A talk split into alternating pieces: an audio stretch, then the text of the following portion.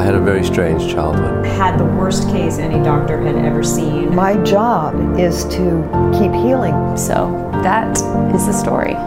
We all have remarkable stories within us stories of adversity, challenges, triumphs, and ultimately of healing. This is Your Health, Your Story, the podcast. I've always said your home should be a healing sanctuary. We spend about 62% of our waking hours in our homes and basically 100% of our time sleeping there. So you think we'd optimize our homes for health, but the opposite is often true. From invisible toxins to mold and EMFs, many of our homes are actually making us sick. Our guest today is someone who calls himself a building biologist, and his mission is to improve the health and lives of all people in all buildings and communities everywhere, every day. This is the story of building a healthy home with Ryan Blaser. Ryan, great to have you on. Thanks for having me. We just went through some technical difficulties before and we had to restart this and you know, looking at all the EMFs and everything that are all around me kind of freaks me out. But even before we get to all the things that may be troubling us in our home, I wanted to address this thing that I saw that that you were in three plane crashes previously. Is that correct? Yeah, that's correct. Yeah, I've, I've, grown up around airplanes. I'm a private pilot myself, a lot of experience in small planes, and I've had uh, two engine outs. One of them, luckily, we were over a field. We landed in the field, uh, flipped on our backs. We were able to walk away. Another time, engine failure. We are uh, in the desert out over Arizona. Uh, we were able to land in the desert. Uh, both of those walked away. And then another time, coming in for landing, just practice landings, and a, a gust came and took the lift out and we uh, kind of crashed the front of the runway there. Uh, all those times walked away. Very lucky. You so, walked away, or you still flying planes today? Still flying planes, yeah. Still love you, it. You got to. You can't let that scare you, right? You got nine lives, six to go. So six more. Yep. I mean, you, you got to appreciate life when you go through those kind of things and and possible real scary death scenarios. But there's this other kind of flip side to it that we may not see these life or death scenarios in our own homes, but slowly they may be poisoning us. How did you start to get involved in this idea of testing your home and, and creating a very healthy environment where you live? So in my 20s, I had a business. We designed and created the environmental systems for nightclubs and restaurants and high end churches where we would do the sound, the lighting, the video, the acoustics, anything to stimulate the body, the positive side of the environment. Uh, really fascinating how the outside world does affect the inside world, our mind, our body. It's big interaction. Uh, about 12 years ago, although I lived in a home that ended up having a bunch of mold in it, I was restoring an old vehicle, sanding on the on the metal, and it had lead in it. I got lead poisoning, also stressful relationship at the time. So kind of a perfect storm. I got really sick started realizing that there's a negative side to the, the environment. And we kind of shifted into instead of creating these cool stimulated environments, let's focus on creating healthy environments and kind of shifted our focus into that and just kind of been off and running ever since. Uh, just because I realized there's such a big problem in the world that with these unhealthy homes, the sick building syndrome is the term that's coined um, off of these buildings, and it's a big problem. And, and then there's not a lot of people addressing it. So that's where we kind of stepped up to the plate, and we're trying to handle that problem. When you look at sick building syndrome, which is uh, something more and more people I think are are starting to acknowledge or even understand that that we are living in an environment that can absolutely contribute to sickness. What are some of the things that really stick out to you? Is there one thing that's that's bigger than the rest that really you see? I would say mold and EMF are right there neck and neck as far as affecting people. Uh, right underneath that, I would say chemical usage, poor air quality. Our water is getting pretty nasty. I mean, it's all up there, but really mold and EMF are the two big ones. With mold, you know what? What's the first step you tell someone as far as, hey, I think I have mold? If they've ever had any kind of leaks or water damage or water issues or flooding, or if they don't feel well, in their home, but then they leave, they go on vacation, they go to work and they start feeling great again, or they wake up with stuffy nose, respiratory type issues. That's when we're going to want to start looking at mold. And then what would you recommend testing wise? Because there are a number of different tests out there, right? That the medical community recommends. There are now kind of commercial kits you could purchase online. What, what do you recommend? I recommend we can look at everything because there's so many different tools and every tool will give us a little slice of information, but not one single test is going to give us the whole picture. So air samples are going to tell us what's in the air right now that we're actually breathing, but it's not going to tell us historically. It's not going to tell us if there's anything behind the walls. A lot of times we can get false negatives. Uh, ERMIs on the other side of that is going to tell us what's in the dust, what's historically been in the air. But a lot of times that's going to give us more on the false uh, positive side. Yeah. Uh, because the thing is that every home has mold. It's just a question of how bad is the mold and what kind of mold is in the house and how sensitive are the occupants of the home. That's what's going to ultimately determine if we have a mold problem. So when we swipe the dust, we do an ERMI and it shows, hey, you have mold in your house. Well, yeah, every every home has mold in it. How bad is it though? That's the problem. And are we getting affected? So there's those we could, you know, a good visual inspection really goes a long way. And then historical, talking to the, the occupants, what has this house gone through in the last 10 years or 15 years or however old the house is? How many flood events have there been? Has there been big leaks? How did those get addressed? And so we got to look at everything, and that tells us the big picture. Yeah, it's really difficult these days because most people move into a home and they have no clue what that history is of the home. And a lot of times you're not going to just see black mold on a wall and say, oh, I could, you know, picture it right there. That's mold. I know it's there. A lot of times it's lurking. And I think a lot of it, I, have spoken to people like Jason Earle from Got Molds and even Dave Asprey talks a lot about molds and you know, the, the, they're hidden and our building materials are perfect kind of, uh, conduits for molds. And then the mold expels mycotoxins, which then impact us. Is, is there anything we could do beyond the testing to kind of get some clarity on, on whether or not there, there is mold and symptoms are one thing, right? But are there places you could kind of look to get some idea if something has happened in the past or not? Yes. Um, look for look in all the places around your house that we have water. A good example is the toilet tank. You can go to the toilet tank right after this episode when you're done listening, lift up the tank and look. Do you see black ring around the top? Do you see fuzzy stuff growing? Because that's a natural petri dish in our house. It's a dark, damp place where we have moisture, and every time you flush the toilet, pulls air in to displace that water. If there's any mold spores in the air, they're going to land around the rim, and we're going to start growing mold. You can also look in in the um, washing machine you can look in your dishwasher disposal. Uh, you can open up the HVAC system and look on the coils. All of these places are places where we have water. It's dark, it's damp, it's a perfect place for mold. And if also if, if we get uh, cheese and bread and fruit and it seems to just mold really fast, really easily, that's also an indication that we have an excess amount of spores floating through the air. And you know, remediation is one thing. It's expensive. It, it, could, you know, cost people a lot. Sometimes it's it's even done. I've seen where there's someone's remediated and they still have mold afterwards testing and it regrows in a sense. So there is no uh, you know, silver bullet to to getting rid of mold. But for preventive measures, you're talking about good things here because it is like, all right, toilet you could see. You don't have to rip up the whole house and start, you know, addressing some mold behind sheetrock somewhere and I, I do believe AC units are just the perfect area, right? Humidity, hot, cold, and, and no one really checks those areas. Should, should people be pre- taking preventive measures such as just general cleaning of those areas with a specific solution? Yeah. Uh, make that part of your quarterly cleaning to go into these areas that are not visibly, readily visible uh, for the most cases and clean them. The HVAC system, you can put UV lights on the coils that's going to really help to eliminate mold growth in that area uh, and bacteria growth. So yeah, making sure we keep the house clean and doing regular maintenance goes a long ways when it comes to preventing mold.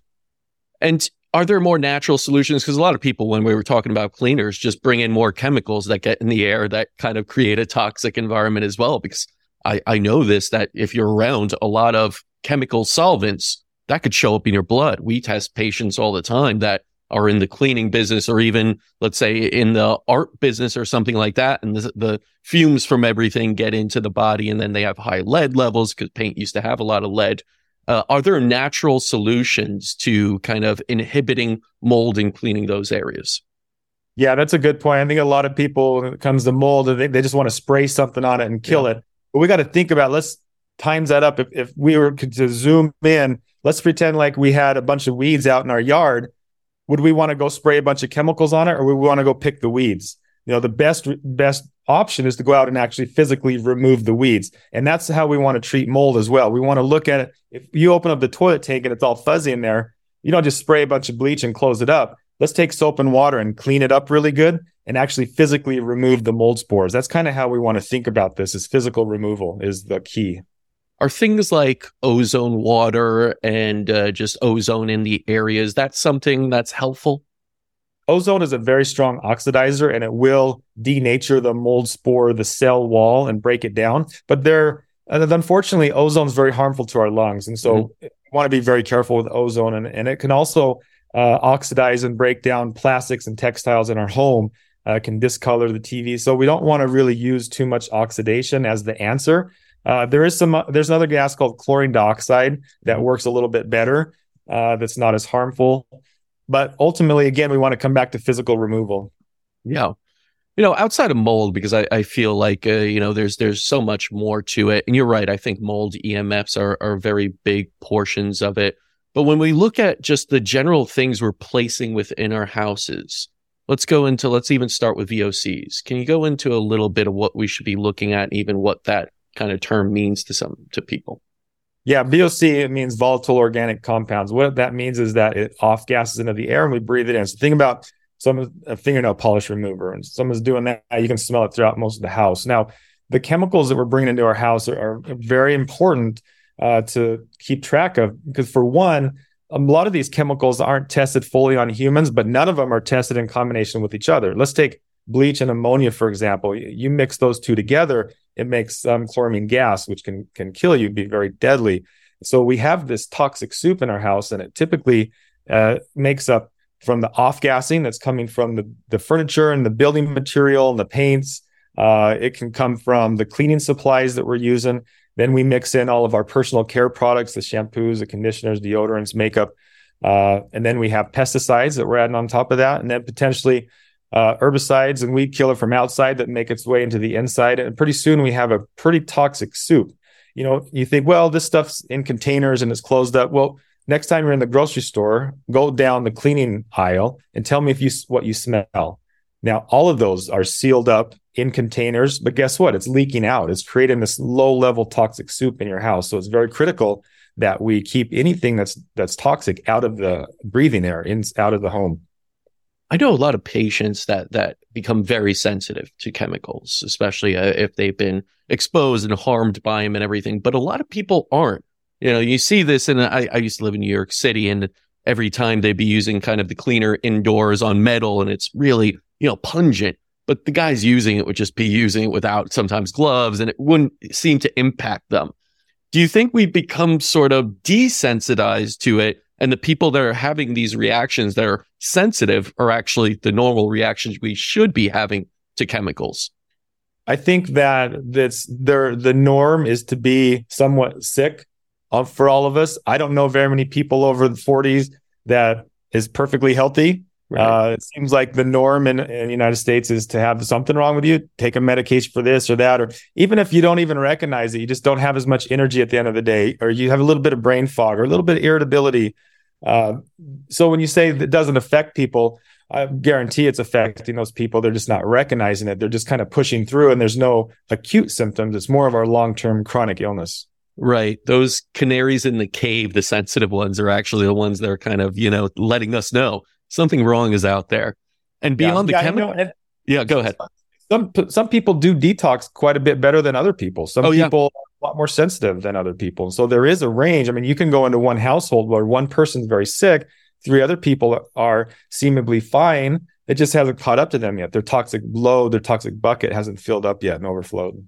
That's a really good point because some people say, "Hey, it's not impacting me. What's what's the problem? Why is it that person sick? They must be something must be wrong with them." But we have to like that's something we look at even in our uh, clinic here is is something we call reaction modes from European biological medicine. You have different predispositions to how you detox certain things. So of course, it, we, we aren't all exposed to the same thing and have the exact same reaction. We have different, you know, capacity, uh, abilities to compensate for these things. So it's really important that we don't just judge someone else's reaction and say, well, I'm not having a reaction. It must be fine here. And if they're having reaction, something is wrong with them. Now, you know, another sensitivity beyond the chemical side is something you brought up as your kind of number two thing we should be looking out for are EMFs. And there are more and more people that are sensitive to EMFs and just being in an area with a lot of electrical equipment. What what are the things you're telling people to watch for and and rectify when it comes to EMFs in homes? The biggest thing that I talk about is practical avoidance. If we can't avoid some exposure, let's do it. A good example is at night we're sleeping. We don't need to have our cell phone right next to our head with Instagram pinging and, and mm-hmm. voicemails and, and everything going on. We can just turn that off, put it on airplane mode, put it in another room, get a good night's sleep, come back to it. Or like an example, maybe we have a, a gaming station at your house with Xbox and PlayStation and whatnot. That all doesn't need to be on and plugged in and, and operating all the time, exposing you unplug that stuff, turn that stuff off when you're not using it. Go in and use it, have fun, enjoy it, get a little exposure. That's, you know, don't stress about it. But when we're not using it, let's unplug the stuff and not use it. There's so many devices in our home that we're being exposed to on a consistent basis that we're not even getting the benefit from. We're not even using it. So, you know, why be exposed to it? Absolutely. I think one of those, you know, that where I, I started this 100% of the time you're at home sleeping and you're, you're placing things that have actual radiation frequencies coming off of it right near us while we're sleeping. And I think Apple even acknowledged this recently that you shouldn't leave your phone charging next to you on the bed because it yeah. is giving off more when it's charging. It's kind of like a Tesla or something. When they charge, they really emit. They're taking in a lot and emitting actually much more during that charging period. So I think there's like these little, little things you could do, turning off Wi-Fi, leaving the phone far away absolutely are the small improvements day over day that help you get back into the healthy range instead of putting you into the sick range. So those are really, I think, simple ones. When you look, if you were to build, let's say, a home from scratch these days, and you were looking at something like EMF, what are some of the things you would do? Would you wire it differently? Would you like, you know, make your your bedroom where you sleep something of a, a you know a Faraday cage sort of thing? What what would you do? You know, I mean, what I would do might be a little extre- extreme to some people, but I would put all of the electrical wiring in, in conduit, like we do in light commercial uh, in industrial buildings, and that would block all of the dirty electricity in the electric fields.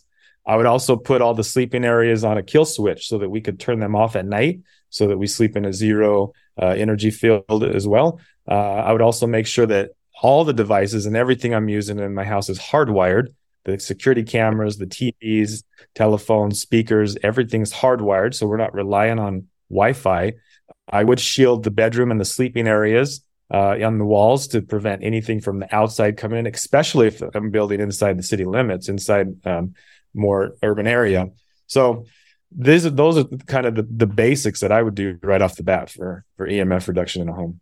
Yeah, I've always thought it's a shame that things like ring cameras can't be hardwired. They don't even give you the option, right? And you got to yeah. be on Wi-Fi because it is a convenient thing. Of course, you could just put it up there, plug and play, connect it to your Wi-Fi. But the whole idea of a security camera, if you're going to turn off your Wi-Fi at night, kind of defeats the purpose because then you you're missing that level of kind of security or what you want from it and using kind of security cameras.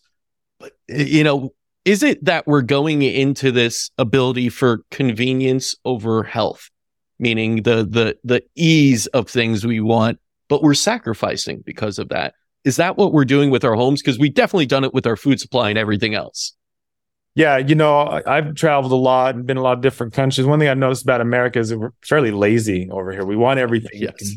simple, easy lazy is really taking things over. And so if I can sit on my couch and change the light bulb with my phone, I'm going to do that instead of walking up and going over and turning off the light bulb. And that's just the American way. We need to get out, out of that mindset because that's damaging, because that comes at a cost and that yes. cost is help. And so it's really important that we shift out of that mindset. If we don't have to make everything simple and lazy and convenient and automatic, sometimes we can get off the couch and do some some of this work ourselves. Absolutely. I, I, agree with you 100%. There, there is somewhat of a sacrifice if you want true uh, optimal health. You know, it, it, there has to, especially since we've gone this way where we've made everything too convenient, but it's absolutely impacted our health to the point where the majority of us are suffering from some kind of health condition. Yeah. So yeah. I, I yeah. had a, I want to jump in real quick and tell about a sure. client that I went to their house and I learned a bunch from, and they actually set up their house to make it inconvenient. So, like the dishes and the silverware, they would put on the very highest shelf or the very lowest shelf. the things that they would use the most, their bed was on the floor. The they ate on the floor. They and they had their house set up so that they had to work and exercise. And because that, they didn't have to go to the gym. They were all really fit, but they made their home, they built it into their lifestyle. He, he said he figures he does over 200 squats a day, just making dinner and breakfast and, and preparing meals. And they designed their house that way. And, and just that mentality, when they go to the grocery store, they park at the furthest uh, parking spot. They don't try to find the close spot up front so that they can build in that walking. When when they're at the airport or the mall, they don't take the escalator; they take the stairs. And it's just that mentality that they're building into these challenges into their lives, and that may, inherently makes them more healthy. And when they think about life that way, uh, it really changes uh, how they interact with things and with people. And, and I've tried to adopt some of that stuff, and it really does change your mentality when you start looking at life like that. I love that because I completely agree that idea of parking further away and getting in extra steps, that idea of making something a little bit tougher for you, but also knowing it's going to benefit you. I think we've yeah. gotten to this point where everything is just given to us so damn easy. When one little thing goes bad, we freak out. And it may be part of the reason so many of us are depressed and anxious, right? So it's like yeah. we've actually set up our homes to be so so eh, aligned where we don't even have to get up. We could talk to you know our, our Alexa, whatever it is, and and it does it for us without ever getting up. And yeah. now you talk about the laziness of having everything delivered to your home, your groceries, like you don't need to go out. Like I'm actually shocked. There's there's more traffic than ever in New York when things like Amazon are are nonstop delivering to you. Like people aren't going to grocery stores, it seems like anymore, if it could come right to you. But that convenience yeah. comes at a cost. And we're literally, we're not leaving our homes. That statistics of 62%, that was at 50% in 2009. It jumped 12% with the pandemic. But it seems that we're spending more and more times at homes in a very sedentary lifestyle, which is mm-hmm. absolutely impacting our health. Yeah. You know, and I didn't realize how bad it was So at the gym was a while back. I seen these two people were fighting for this parking spot, one pulling for the other, and the guy flipped them off and it was up close. But then they both went inside of the, the gym and, and was on the treadmill for 15 minutes, 30 minutes, you know? what the right. We're gonna fight and get like, you know, our, our blood pressure up to be one spot closer to the gym, and then you're gonna run indoors for five miles. Right? Yeah. It's yeah, it's exactly. so counterintuitive so in a sense. Yeah. Yeah, I mean, a lot of what we do is sort of insane. And I, I think a lot of what we've gotten into, especially with our homes, like is a little bit too much. And we have the fire retardant things that leach in and, you know, so many of our, of our, you know, furniture pieces have all these things that have chemicals in them. So what, what are the services that Test My Home, your company, are offering to, to try and reverse all this? You know, really just off from my experience, and we do a lot of um, consulting online. We do a lot of Zoom consultations where we'll walk through your home with you and we'll analyze. We, we focus on six different areas air quality, mold, uh, chemical usage, water quality, EMF, and lighting. And so we'll dive into those six categories pretty deep in your house and we kind of go through everything and analyze what we're doing. It's kind of like if you hired a fitness trainer or something, you know, we're going to go through and we're going to help dial you in and, and make your home as healthy as possible. Uh, we also have uh, an in-home testing kit program where we can send you a bunch of equipment, some testing equipment, some lab data, and, and some videos to walk you through how to take the samples. Then you can get on a, a Zoom call with me or one of the coaches, and we kind of go through all the results and help you come up with a plan. Or we do have more of a VIP white glove service where you know I'll fly out for the day and spend the day with you one on one, and we'll really dive into your home and get it, get it figured out for you. So we try to have uh, you know a package for every budget out there. I love that holistic and comprehensive viewpoint, even with the lighting, something so few people really realize when they purchase light bulbs and things like that, that absolutely can spike cortisol or in the blue range and everything. What is your advice, uh, you know, j- just general advice for people when it comes to lighting in the home? Real simply match what the sun is doing. If the yep. sun is up overhead, it's full spectrum and bright, that's how you want your lights to be. If it's evening time and you're seeing the sunset and the red and the orange hues, that's what you want your lights to be. And then, you know, before bed, ancestrally, it was fires and candle lights. It was mm-hmm. real simple, really low light. That's what we want to try to mimic because that's it's no coincidence that we sleep when the sun goes down and we're awake when the sun is up. We're 100% in tune with the cycle of the sun for our yep. sleep pattern we get those cues based off the color of the light and the intensity of the light. So it's really important to match that. But also with these newer cheap uh, LEDs, you know, that's been around now for a while. That really affects people. That Yeah. flicker rate, the vibration, the flicker rate uh, can cause anxiety. It can cause um, a whole range of different issues with people that I see. So Yeah. making sure the, the non-flicker light, watching the blue light, circadian rhythms, being conscious of that. For sure. It's it's you know, we again try and just say light is light, right? Just buy the cheapest light bulb you have there, plug it in and turn it on, leave it on at night, whatever it is, but we really don't realize the the impact that has on us. I remember T.S. Wiley in her book called The Light Bulb, the Ultimate Endocrine Disruptor. Like once that came around and everyone had one, we all started having hormonal issues, we all started having sleep issues, and it became sort of just the norm that you're tired, you, you know, lights are on at night, you're up till midnight or later. People have insomnia, but we have to be able to look at these things and again create a truly comprehensive healing sanctuary where we are spending all this time. So, you know, tell me a little bit because I, I love the term building biology. How, how'd you, where'd you come up with that? And like, you know, how, how do you see that term being applied to everything you do? So building biology actually came from Germany. They've been doing Mm. this for years where they understand the buil- building biology basically means the study of how the building inter- interacts with us, with our biology. When we look at the building as our second skin, so we have our first skin, we have the environment of our body, our cells inside, what's going on inside our body, but then we have the environment of what's going on inside of our homes. And the environment of our homes absolutely impacts the environment of our body. And so we got to look at that as our second skin and we got to look at it like a living organism. And we got to look at it for truly how it interacts with us. And so that's truly what building biology is, is the study of that interaction between us and our built environment. I love that. And are you looking at things and recommending things like biophilic design and having lots of plants and natural light and trying to bring nature into your environment? All that stuff. Yeah, there's 25 main principles that we look at and those are those are some of them. Yes. Awesome. What about things like feng shui and other like, you know, kind of uh, traditional Western uh, approaches to the energy within a home? Yeah, of course. Yeah, all Yeah. that stuff. Great. Yeah. Yeah, you know, we there's so much to the environment. We look at and the first thing we want to do is what are all the toxins? Let's get rid of the mm-hmm. toxins first and then let's start start adding in all this cool stuff. There's there's biogeometry, there's color, there's smells, mm-hmm. there's the natural lighting, there's our community. There's there's so many things that we can look at that can help enhance, but the first things first is we got to get rid of the toxins in the home and the stressors. And 90% of the homes are at that point where we've got to get rid of the toxins and stressors. It's really funny because like I hear you talking about this. This is sort of the precise approach we have with patients, you know, with that. And it's cool that we're applying what you look at in a sick patient to what you would do in a sick home. Because the first thing you always want to do with a patient before anything is remove toxins. Anything mm-hmm. you do that you try and, oh, nutritional support, this, that. If you're highly toxic, the environment's just dirty, it's nasty, it doesn't matter you could bring in like a bunch of, you know, cleaners, this, that, but if it's just dirty, like you need to take care of that. So it's, it's very analogous to medical treatment, what you're doing for a home. You're kind of treating the home that way.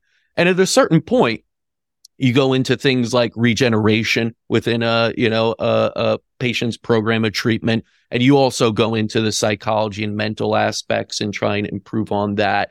Do you see that as well? That transition of like a person's mindset to where they live and even the idea of a cluttered environment cluttering the mind. Oh, 100%. Entropy is a very real thing. The more things you have in your home can directly correlate to the amount of stress you have. Mm. And so, for example, like in, in my bedroom, all I have is my bed. I have two air filters and then I have a chair and then I have a couple plants and that's it. I don't have anything. I don't have nightstands, get cluttered, none of that because when I go and, and lay down and get ready for bed, I want to have a clean, clear mind. I don't want to have anything else in there. Same thing with the office. I try to keep it real simple. I have my laptop, a couple chairs. Um, the cabinets behind me are all closed, so I keep all my cluttered stuff behind there. At every single room, you want to have very simple and very distinct for its purpose, and not have it cluttered with a bunch of other stuff because that will absolutely clutter the mind. Yeah, I think again that's something Americans do a lot of. I noticed. Like if you look at Scandinavian design, it's very minimalistic, sleek. You know, not much there, open areas, negative space, sort of, lots of light. And then, you know, a lot of Americans like we're hoarders. You know, that's what we do. We just clutter stuff up. We don't want to give it away. We, we kind of see more as a good thing. The more we can accumulate, the richer we are. But yeah. there is that alternative side of it that the more clutter you have, the more it's going to impact your psychology, your emotional state, all these other things. Is eh, are there like tips when you go in and, and ask people? Do you do do you do like a Marie Kondo sort of approach to things with people? It's like, does this spark joy? If not, get rid of it. Like, what's your approach to decluttering your home? Yeah, I do talk about that. I'm I'm a big fan of hers, and we use that term a lot. I use that with yeah. Uh, yeah, that's very important. You know, once we've got rid of the the toxins and the stressors, then now let's try to optimize the home as much as possible. And, you know, the, the Marie Kondo method, Feng Shui mentioned. There's there's a lot of different uh, programs that we try to instill into the into the home uh, to make it more optimal. I want to hear about some of the the actual personal stories and experiences that you can maybe share with the listeners about what has happened when this when you've come in you've helped someone and and they kind of come out the other side? Because i'm sure a lot of people here are saying like yes uh, a nice home would be great but it doesn't seem that essential to me. It's like maybe i need to get my diet in check first and you know take care of that stuff later where i know this like where you live impacts you so much. We've had to ask even patients to leave their homes and find something new because it was just a place of stress for them. So do you have any like real like success stories you could share? Yeah, there's a really cool one I liked recently. That uh, the couple called me up. They had bought a house. They had moved into it, and they they were having some troubles. And I could tell they weren't getting along very good when they were sitting on the couch. Kind of separate. And the wife was like, "I'm sure it's mold," and the husband's like, "You're crazy, whatever. I don't believe in that crap." And I could tell there was some contention there. And so I was doing a Zoom walkthrough, and we were going through. We are finding starting to find mold in some places. And I had them go in the crawl space and look. And sure enough, there's a ton of mold in the crawl space. And like, oh, mm-hmm. oh wow, okay. So husband started to get on board. I'm like, we need to get that out of there. In fact, it might be good if you guys actually move out of the house because I mean they were maybe in their mid 30s, early 30s, healthy, good looking, uh, but you could tell they were sick. They weren't feeling well. Um, end up going through helping them get it all figured out. Well, about six months after that, they had scheduled a Zoom consultation with me. I'm like, oh, I wonder what's going on with these guys. So they jump on, and I could tell that right away they were completely different. They were sitting next to each other, they were holding hands and they're like, we just want to tell you that uh, you saved our marriage. Like they were on the verge of getting divorced. They were like at each other's throat. They couldn't uh, stand each other, and they fixed all the mold and moved in, and it completely changed. Whatever strain of mold was was causing so much irritability. The crazy thing is, they ended up they had bought that home out of a divorce. The people they bought the home from, they also got divorced, and then come to find out that they actually had got back together after they moved out of the house. Oh wow! So it's kind of a, a crazy story to hear that you know something as simple as mold could destroy a marriage. So you wonder how many other situations is is something like this going on across the country and across the world where families are being split up relationships are being split up for no reason when simple as they're being stressed out because of a toxin. Yeah, we we again overlook that so much and that idea. If we're not truly optimized, we're not our best selves, we can't be our best selves for our partners, our families, and then things start to become even more stressful between it. And then it's a downward spiral where we we are kind of diseased and and then the, the disease spreads it into our relationships and goes yeah. from there. And the quality of life just deteriorates after that. So yeah. it's it's one of the things that i find so so critical. It's like if you want to get healthier yes go to the gym. Yes clean out your like refrigerator but clean out your space. Look at where you're living. Yes. optimize as much as you can I mean, sometimes I see this where people just aren't really cleaning that much. They're they're averse to it, and it's just like stuff on the floor, this and that, and you become like kind of just find it normal and regular. But that's incredibly impactful on your health. Is is there like a a tip to to kind of get started? Because a lot of there's a lot we're talking about here, right? There's yeah. you got to look for mold, you got to take care of EMFs, look at all the VOCs, the air quality or water quality, like this can become overwhelming. A home itself, upkeep. I know, you know, a lot of people are just like, it's a constant job and I can't even get to the next project because I have so much going on. Are there little starting points so you could have small wins that you tell people about that you recommend to people? Sure. I think one of the biggest things you can do that you can do right away is implement a no shoes rule in your house. Mm. There's so many nasty things that we walk through out in public. Think about when you go fill up your car with gas and the oils, and then you go in the public bathroom and there's E. coli and harsh cleaning supplies. Then you go through the park and there's pesticides and herbicides. Well, all of that is collecting on your shoes. And then you walk, walk into your house, you walk through your house, especially if you have carpet. Now that's getting on your carpet. You kick your Yeah. shoes up on the couch. That is horribly nasty. The homes I test that uh, have a strict shoe rule is very much cleaner than the ones that don't. So that's something that, and it may be tough to, you know, if you've got teenagers or the husband, I was the husband that didn't want to do that. And so I had to learn. But if you can implement the no shoes rule, that's a huge, huge win. Another one is simply getting more fresh air. And I know there's parts of the country, you know, Florida and things are very humid where we can't just open up windows and let it in. But if it's nice outside and the climate is good, open up windows and get some fresh air. That's one of the biggest problems with a lot of modern homes is they're built so Mm. airtight, Yep. they're so stuffy. Uh, we're creating this toxic soup, and there's no ventilation that's that's coming in our house. We have HVAC system that's just cycling the air, but a lot of times we don't have like an ERV system or a fresh air ventilation system. So just crack the window a little bit, get a little fresh air moving through your house. That's going to be a big one. Also, going through your home uh, with EWG app or the Think Dirty app and go through all your personal care products and cleaning supplies and rate everything. Those apps are really easy. You can just scan the barcode and it will tell you on a scale from one to 10 how dangerous it is. You know, we went through, we said, okay, everything that's a three and higher, we're going to get rid of. And we did this about seven years ago and went through our whole house and we came up with like two full garbage bags full of stuff that was considered toxic and dangerous uh, to our health. And so we just got rid of that out of the house and then replaced it with more natural things. And it doesn't take a whole lot to clean your house. Honestly, a little vinegar with water with a little lemon essential oil will clean a lot of your surfaces. You don't need a lot of these harsh chemicals. Um, switching out your laundry detergent uh, with natural stuff because your your clothes are right next to your, your body, your sheets. If it has harsh chemicals in it, that's leaching right into your body. So really going through your home and just um, cleaning out the toxins, getting rid of the toxins. That's a big one. And then uh, another one is power down your devices when you're not using them. If you got a printer that's sitting over in the corner that Mhm. you only use it once a month for kids' homework or something, unplug that thing because you know what? It's radiating Wi-Fi throughout your house the whole time, uh, and you're not even using it. Yeah.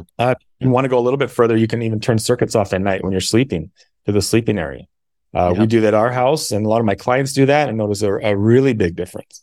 Um, going through your kitchen and getting rid of anything with the Teflon or the nonstick Mhm. coating that's got the PFOAs, the forever chemicals in it, uh, getting rid of the plastics, start switching things over to glass and stainless steel and wood. Um, that's going to make a big impact. I mean, if you could do those things right there, that's really big. And also filter your water. You, Yeah. you know, you shouldn't be drinking tap water these days. It It's, really it's my big it's my biggest pet peeve. It's like I don't understand how restaurants still do it. Like filters are Yeah. so simple and easy Yeah. to, to have and to offer tap water. And people like stick up for it. They're like, oh, Yeah. tap water's fine. Stop being so fancy. It's like, no, it's not. Oh, like contaminated. It's horrible. There's so much nasty stuff in it. And get get a couple air filters too. You know, I always say like what are your before- favorite there? Uh, uh, Jaspr. Uh, Jaspr Okay. is a, is really really good air filter. It checks all the boxes off. Plus, they look great. I have one in every single room in my house, uh, just because I believe the for me it, when I talk about the foundations, the basic level is clean air, clean water, clean food, and clean thoughts. Yep. If you can do those four things, that's the foundation. Like you've got to do those things first before you even look at anything else. But unfortunately, a lot of people aren't. You know, those are those four things. If you really think about it and analyze it, that's really takes some effort. But that should shouldn't be that way. That should be the foundation for everybody. Yeah. And if if like a Jaspr isn't on your list or something, are there ones to look like what do you look for, let's say? Because I know some people have different budgets. Some people can't afford a Molekule or a, uh Dr. Clean or whatever, Dr. Air, um, Air Doctor. Like what what are the things you should probably look for if you want to purchase something to purify the air? You know, if you're on a budget, go down to Home Depot and pick up one of those box fans for 35 bucks and then pick up an air filter and some duct tape and tape it to the back and run that thing. It's 50 $60 and you got yourself an air filter. Yeah, the, like a, a higher MERV on the air, like on the actual filter, yeah, right, like to a- get allergens out and everything, right? And like a Merv 11 filter, a 20 Yeah. by tape it right to the back of your box fan, and boom, there you go. And just run it, have circulating air. You'll be catching things in that, right? And that's yep. that's the good thing. And ventilation is a wonderful thing, as we know this even during things like the pandemic. You know, ventilation was probably the best thing we could have. That sunlight, you know, fresh air was was really the the best we can do in stopping transmission in many ways. So uh, I always say stagnant air, and like you said, unfortunately, so many of these new buildings you can't even open a window. They're all mm-hmm. like kind of they're they're efficient because they mm-hmm. keep the heat in, all this and every, but you're not able to circulate the air. So something like that, just to move in an, in an air stagnation, you know, in traditional Chinese medicine is death, movement is life. So I think, uh, you know, that's something we could do as well. Um, you know, if, if people want to get started with you, what what are the first steps? You know, I would say I have a, a, lot of good podcasts I've done like this with you, and we have them on our website, uh, probably 30 of them or so now. And they're just really good free information. There's a lot of, I'm talking a lot of times with other experts that are very smart, and there's a lot of good information. And so, especially if you're, I'm more of a budget and just want to learn, you know, when you're at the gym or you're, you're doing uh, dishes or whatever, li- put on these podcasts and listen to them and just start learning and doing some of the basics um, you know, next step would be just jump on a call with me. Let's do a one on one and let's go through your home and let's really help dial it in. Um, there's so many things that we can do to help make changes. Uh, our Instagram channel, we have a ton of free content, a lot of free education on there. We're always posting helpful tips. Uh, you can follow us on Instagram. I mean, those are really the best ways right off the bat to get started. Yeah, right. I wanted to ask you one question I forgot about, but it's something we we bring up that not many people know about. So I'm just curious if if you know about it or even kind of incorporate it in this idea of a clean and, and healthy home is geopathic stress, stress mm-hmm. from kind of, you know, the, the underground you, if you're near a fault or underground river, which can kind of disrupt. Is that something you ever look at or bring up with anybody you work with? Absolutely. So I have my dowsing rods and I use yep. my dowsing sticks and I go through the house. Oh, I love it. I and go through and we look for these these fault lines or these ley lines because you don't want to be sleeping or spending time Absolutely. on one of these lines and cause um, uh, stress in the body with the magnetic field. Our our body has a magnetic field. Our heart has a magnetic. Even our cells have a magnetic field, and they all need to be aligned and working properly. And if we go to one of these zones where these magnetic fields are distorted, it can distort the body's magnetic field, and that's uh, fundamentally at the lower level. That's how our bodies are working. Yeah. Thank you for saying that, by the way, because we, you know, sometimes have to talk to patients where we believe that is the case whether it's California or other areas, you know, where there is more geopathic stress in general, and people just dismiss it. And on the mm-hmm. the other side, we've actually told families to move out of a home that just had a, a, a lot of geopathic stress that was tested outside by someone. And when they did, huge improvements. And and what you see sometimes, and I'm sure you see this, is when you've exhausted all possibilities of what could be causing your issues around you, let's say, and, and you've really cleaned up your own lifestyle, it can be your home. And it could either be things like mold EMF, or it could be something even more hidden that so few people really know about. Almost no doctors I speak to really know about is geopathic stress. So I love that you're testing for it because absolutely we've seen this time and time again that that can be that, that straw that breaks the camel's back for you in your condition and you need to move out of that environment. And again, it's very much like mold and other things. If you take yourself out of the environment and you feel better, then that's probably what is the issue. But sometimes it is subtle. You don't feel it right away. You start to improve, but you say, maybe it's not that. You go back to that. Uh, have you noticed that, that like with your clients that you see geopathic stress sometimes? Yeah, sometimes that can be the case, you know, when it's going over the bed and they don't sleep very well, they wake up with achy joints or something. Yeah. And and you know, and that's why we look at the whole big picture. That's why I don't just do EMF or just mold or yeah. just chemical or air. I look at all of the things, anything that could possibly cause any kind of illness or symptom. Because when I'm done with the home, I want to make sure confidently they can say, okay, whatever is affecting you now, we know at least it's not your environment because your environment is dialed in. Do you work with practitioners? A lot, yeah, yeah. Yeah, no, I can yeah. imagine this. This is really important, and uh, I love that idea of being able to kind of take someone, you know, and say, maybe it's your home here, you know, look at this and, and connect with this person, test my home and see what's going on and substantiate that because I feel like too many doctors overlook that. They look inside the body only and don't ask about the environment that is creating something inside the body that is the the root cause of what's going on inside your body so i think it's it's critically important. I think what you're doing is absolutely amazing. Where can people learn more about you test my home? Uh testmyhome.com our instagram is test my home. Facebook's test my home. Uh, we have pretty good seo just google it in. We'll we'll pop up. But you know to your point before that i see in the future where it's a hand in hand the doctor and the home doctor and the body doctor are working together. That's some of our best success stories is working with a really good doctor like you that understands what's going on with the body and then working with someone like me that understands the home and making sure that the outside environment and the inside environment and the body are both clean and in tune and pure. And that's really when we see magic happen. I love that. Couldn't agree more. Ryan, thank you so much for coming on. Yeah, thanks for having me. And remember, go check out testmyhome.com for more information. And until next time, continue writing your own healing story.